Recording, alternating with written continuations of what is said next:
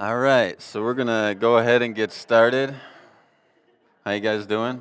Everybody doing well? Nobody blew away last night. That's good. Um, how many of you guys consider yourself to be observant people? Anybody consider themselves to be observant? So I live with a house full of girls, and uh, I get this dreaded question a lot, where some one of them will come stand in front of me and say, "What looks different?" And I'm I'm incredibly observant about the big stuff. Like, is everybody breathing and still alive? Nobody's crying. Like, I'm really observant about that stuff. But some of the details, I'm not always the most observant on. If you ever find yourself in that situation, I have a way that I handle it that's worked pretty well so far. So usually I'll just take a quick look over, see if anything like stands out. If nothing stands out, it's usually either makeup hair, or clothes. You have a 33% chance of success. Just take three fingers and smack them on the table and see which one hurts the most, and that's the one you go with either hair, makeup, or clothes, you know? So I thought we'd conduct a little experiment this morning to see who of you are observant. All right? So I'm going to break the church in half. So if you're on where Jocelyn, if you're in that row where Jocelyn starts right here, and this side, you guys stand up for a second. Everybody stand up. We're going to do like Catholic Church. Up and down we go, okay? All right, so uh, you guys look at this, everybody on this side of the room who's sitting down, and, and I want you to look and see what you observe about them that's the same as you guys. Probably a lot of things you could pick, but just look for a second. You don't have to say it out loud, just make a mental note. What do you observe about them that's the same as you? All right, now you guys can be seated. Now you guys can stand up. All right? So, what do you guys see in the people on this side of the room that's the same as you guys? Just take a quick look around, a little, little gander, see what you got going, you know? All right, you guys can sit down.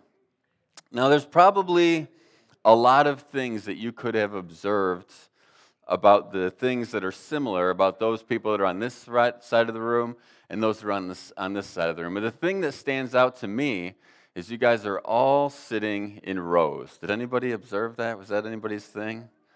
You guys are all sitting in rows.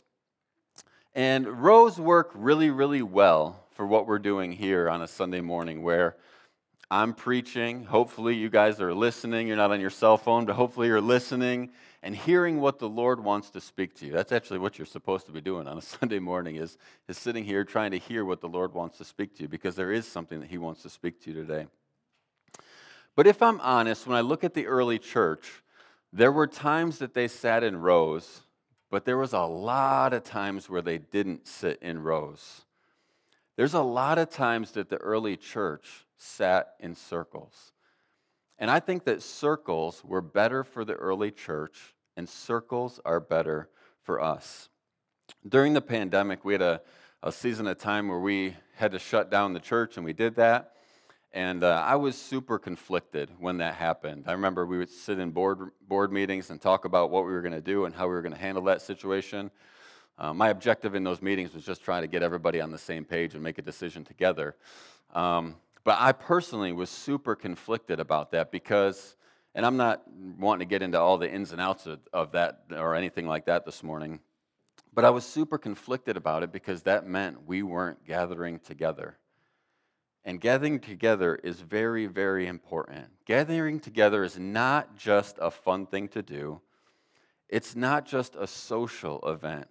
Gathering together is a necessary spiritual discipline for every believer.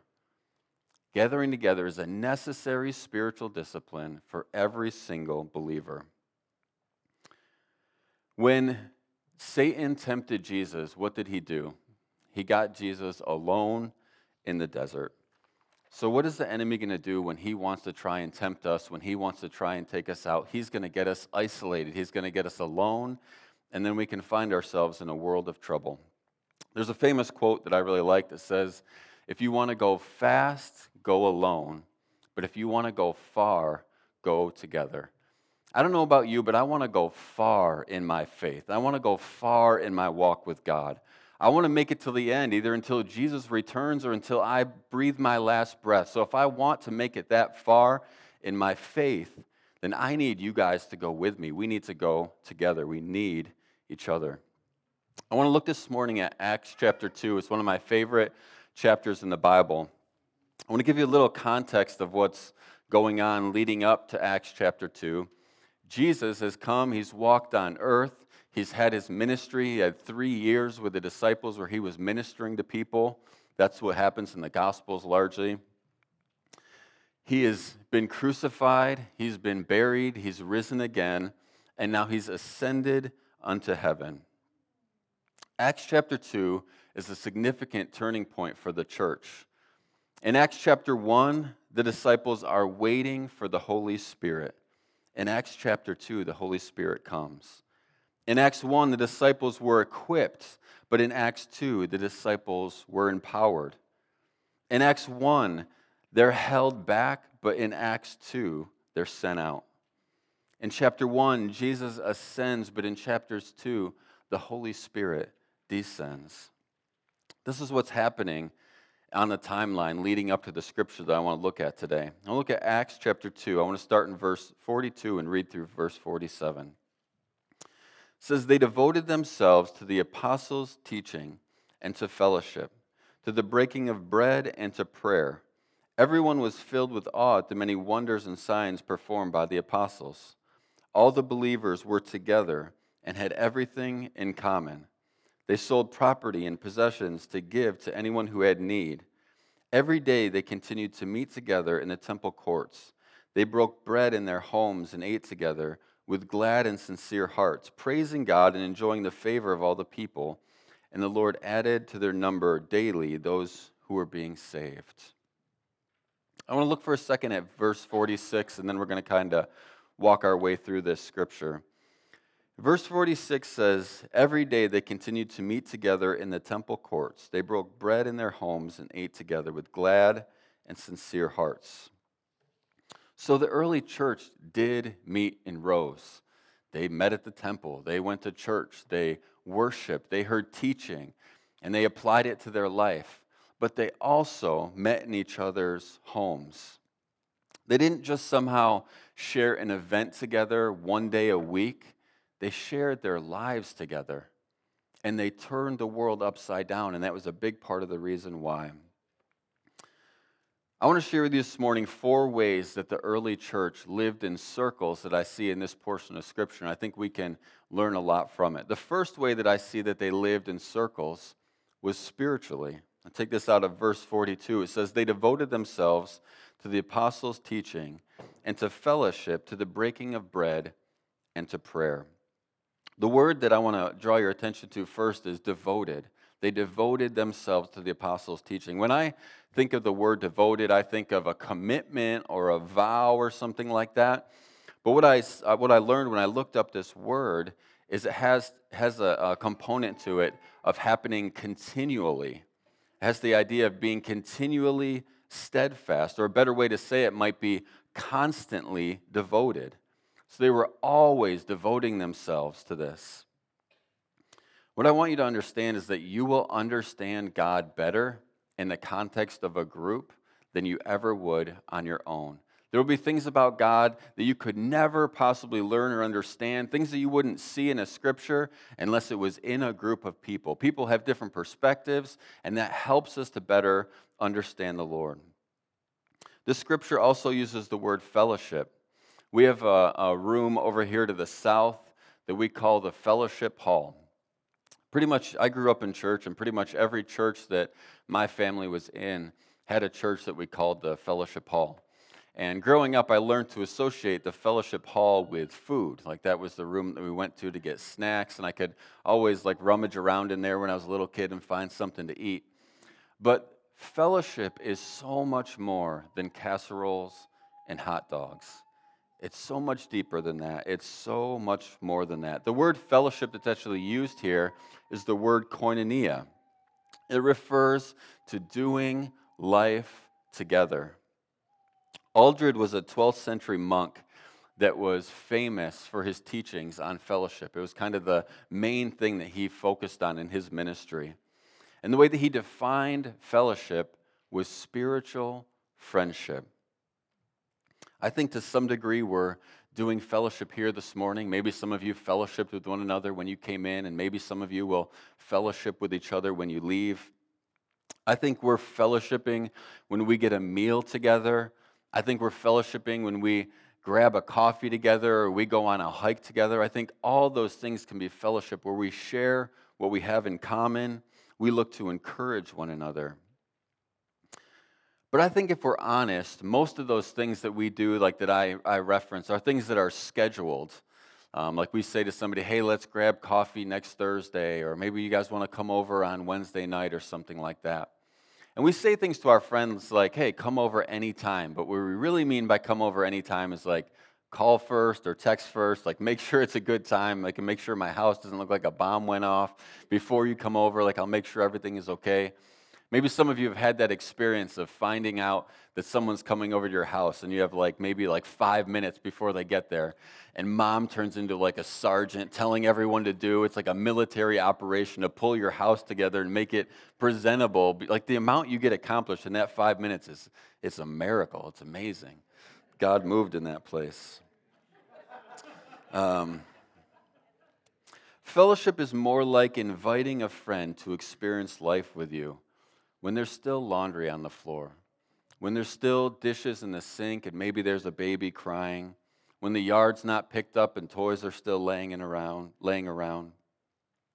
Koinonia is when you find out your husband has cancer, when you find out your mom died, when you get fired from your job, and you invite a friend into that place. Koinonia is not just when your life is all pulled together and looking nice and polished. Koinonia is on the good days and the bad days. Fellowship is when you wake up early to get breakfast with a friend and confess your sins to one another. This is the kind of fellowship that the disciples had, and it's the kind of, a kind of fellowship that the Lord is calling us to. Pastor Andy Stanley says, Your friends determine the quality and the direction of your life. Most of you have heard things like, Show me your friends and I'll show you your future, or You're the average of the five people you're closest to. Fellowship is so much more than eating casseroles. Fellowship, or the lack thereof, will literally make or break your life. And the disciples knew this and they lived like it. They took it that seriously. And we look at the disciples and what they accomplished in the amount of time that they had with the mission God gave them. And sometimes we wonder, how in the world did they do it? Honestly, I think the way that they lived together was a big part of it. The way they shared their life together, support each other, and help one another.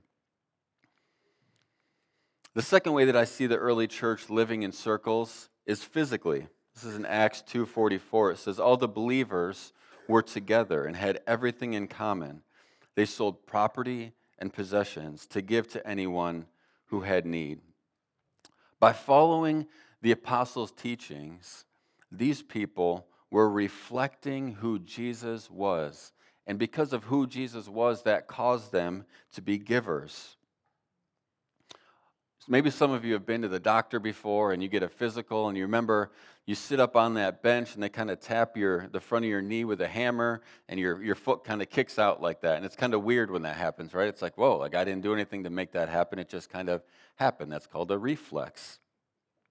A reflex is when you didn't control what happened, but what happened on the outside is because what's on the inside is working properly. It's an outward thing that your body does because what's on the inside is working properly. When you give, it's a reflex, it's a response because Jesus is inside of you and working properly. When Jesus is inside of you and working properly, the natural response to that is to be a giver. And we see that in the way that the disciples lived. Some of them sold property and possessions and did whatever they needed to do to care for one another. There was no social services, there was no government to take care of things. There was the church. And the church responded to the need around them and they gave.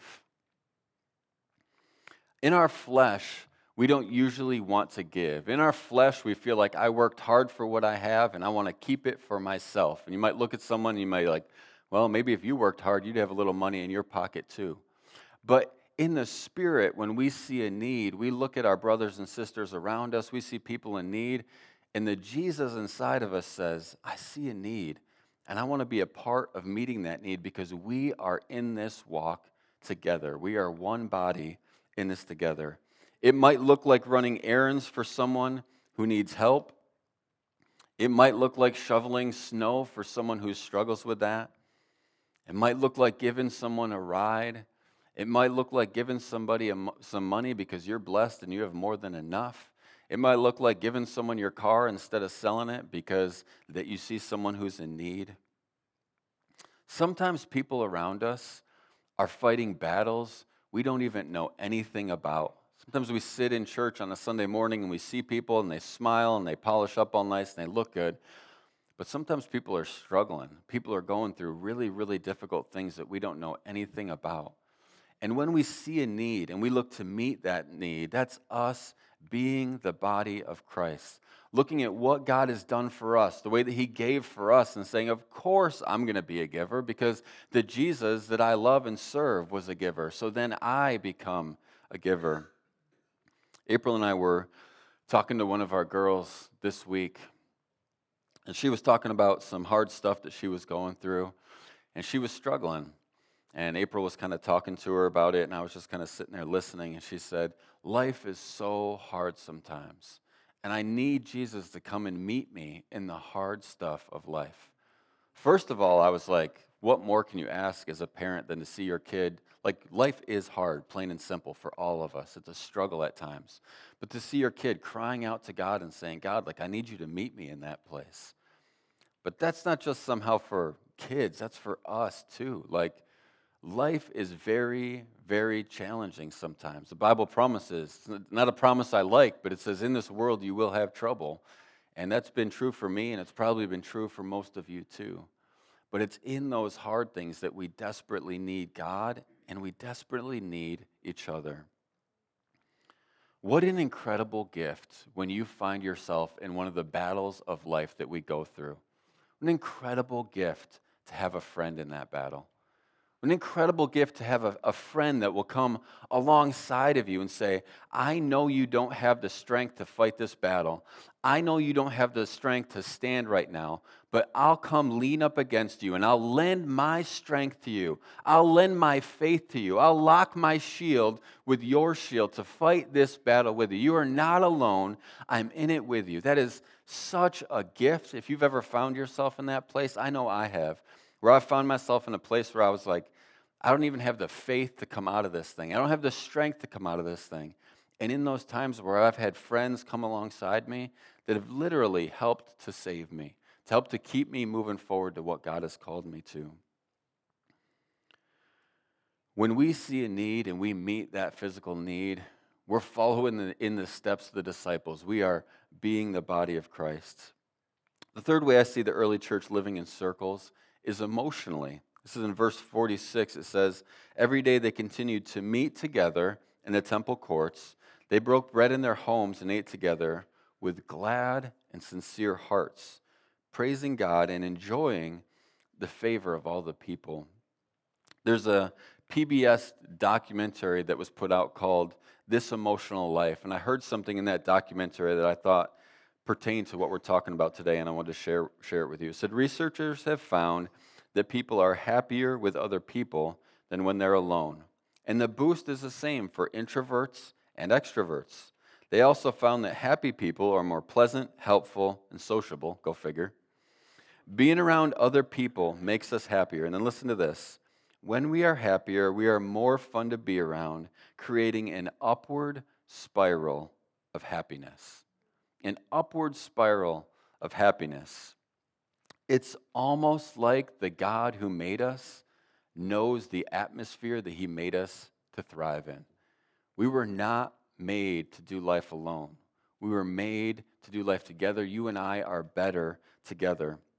I really like that phrase, an upward spiral of happiness, because I've heard depression described as a downward spiral of discouragement. When we spend time together emotionally, it has the opposite effect on us as depression. Maybe the prescription the disciples lived out is the antidote to depression that's so rampant today in the world around us. You've all probably heard of, of the winter blues or seasonal depression, which is basically a condition where during the winter months, people tend to, some people tend to struggle with discouragement. And there could be all kinds of reasons, physiological reasons and stuff like that for that. And then just not having a lot of exposure to the sun can have an effect on that. But I was thinking about that in relationship to what I'm talking about the fact that we're better together. And I, I started to look at what our lives can look like sometime in the winter. And I think sometimes we can end up pretty isolated from the people around us. Sometimes we come out of our warm house to our pre warmed car. We start it with the remote starter before it's time to go out there. Then we enter into our car that's already warm for us with our nice warm seat for our backside. Then we go to work and we go into our warm office. Then we do the reverse on the way home, back into our pre warmed car, and then back into our warmed house. And we never had any fellowship in our day, hardly at all. Maybe we were around people a little bit. Maybe we saw people, but there wasn't really any fellowship.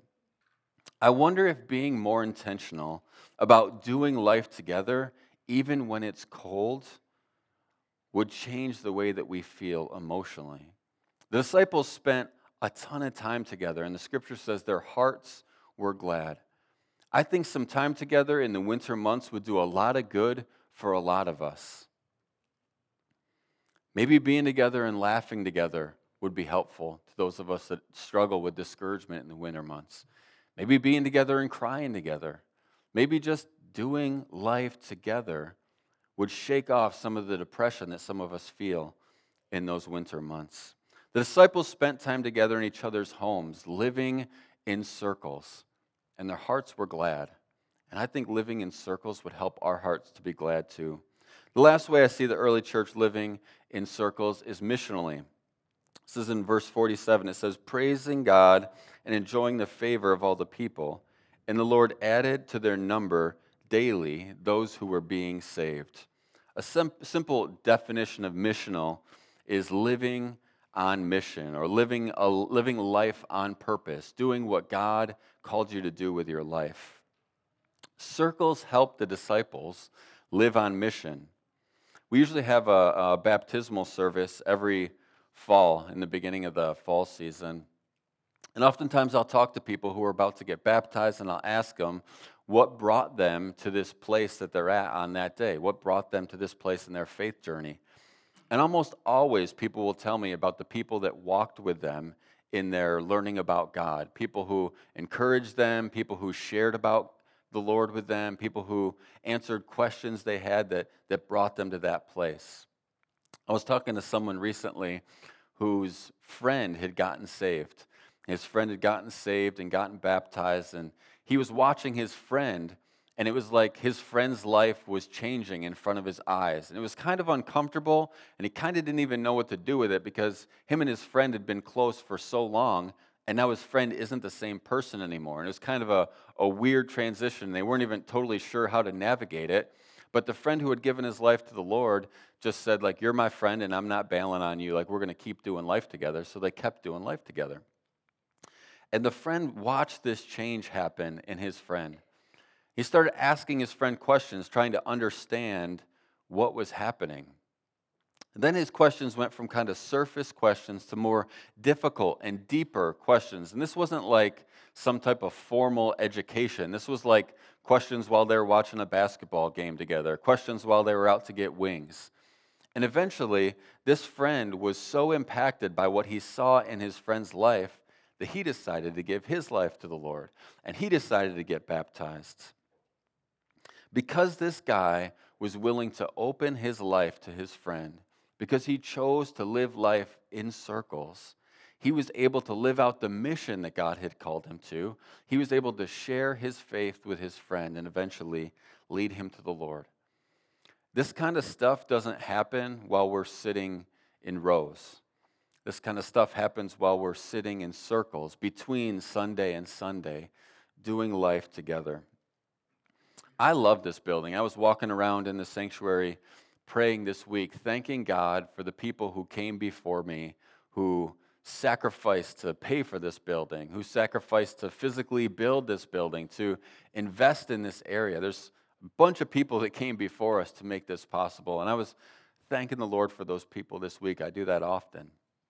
I love to get together and worship together. I love what it's like here. I love the feeling of love, the feel, feeling of welcome home on a Sunday morning. But a Sunday is not enough. We need more. This is actually the specific reason that we do life groups.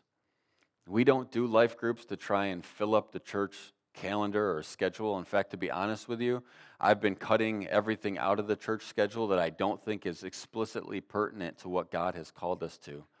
But I do believe that life groups are explicitly pertinent to what God has called us to, to live life together. This is what God has called us to. A key part of the uh, of the disciples walking out the mission that God had gave them, that He put them on earth to do, was their relationships with each other. We need each other. If you want to go fast, go alone. But if you want to go far, go together. This is why we do things like Look Who's Coming to Dinner. This is why we do things like life groups. This is why we do middles. This is why we do the ladies' Bible study. This is why guys get together on Saturday mornings for coffee at Vertical. This is why on Wednesday morning we have a prayer group that meets here at church. It's because we need each other. We are better together. We are stronger together than we ever would be on our own. This morning we're actually opening up signups for life groups. And signups are going to be for the next two weeks. You can actually sign up in the foyer on the bulletin board, or you can sign up online at flcwarsaw.com. Uh, and these life groups are going to run for six weeks. So when you sign up, you're signing up for a, a six week group together. And there's all kinds of things that these uh, groups cover. And I think probably everybody here could find a group that they feel like they could fit into. And I would love to see every person who's a part of Family Life Church get plugged into a life group. Sometimes those life groups will decide to continue uh, meeting in an ongoing fashion beyond the six weeks. And when that happens, we think that's wonderful. Like that's what's what we're seeing happen here with the early church is they wanted to spend more time together to encourage and strengthen one another. But when you sign up, you're signing up for like a six week commitment. And then if you want to continue after that, you can decide if you, if you want to do that or not. If Jesus spent 12 hours a day with his disciples for a three year period, that's about 13,000 hours that they spent together. And then they turned the world upside down for Jesus. An hour and a half together on a Sunday morning is good, sitting in rows, but it's not enough. We need circles and we need time together where we can encourage one another and strengthen one another, lend our strength to those people around us. John 13, verses 34 and 35 says, A new command I give you love one another as I have loved you, so you must love one another. By this, everyone will know that you are my disciples, if you love one another. There's a lot of love here on Sunday mornings. It's actually something I'm really proud of you guys for, is, for is the way that you welcome people and make people feel loved on a Sunday morning. I think it's great, but it's not enough. If the disciples needed more, you and I need more too. And that's part of the reason we're doing life groups and do some of the other things we do that build relationship around here. And I want to invite each of you to try and find a life group you can get plugged into and spend time together in circles. Did you bow your heads? Lord, I thank you so much for each person who's here this morning. I thank you that you brought us to this place, that you saved each one of us. And I thank you for the, the growth that's happened in each one of our lives. But Lord, an hour on Sunday mornings is not enough, and we know that there's more that you have for us. Lord, I pray that as we start this season of life groups, that it would be more than just some social thing to go to. It would be a spiritual discipline. It would be a place where we encounter you. It would be a place where we build relationships with each other. I pray that deep friendships would be started in some of these life groups. Transformational relationships would be started in some of these life groups. Lord, I ask you to take this thing that we feel like you called us to, and we ask you to blow on it, that it would be a place where the Holy Spirit would move. We just give this whole season to you, and we ask you to use it for your glory and for our good. We bless you, Lord. In your name we pray. Amen. Amen. Go sign up for a life group.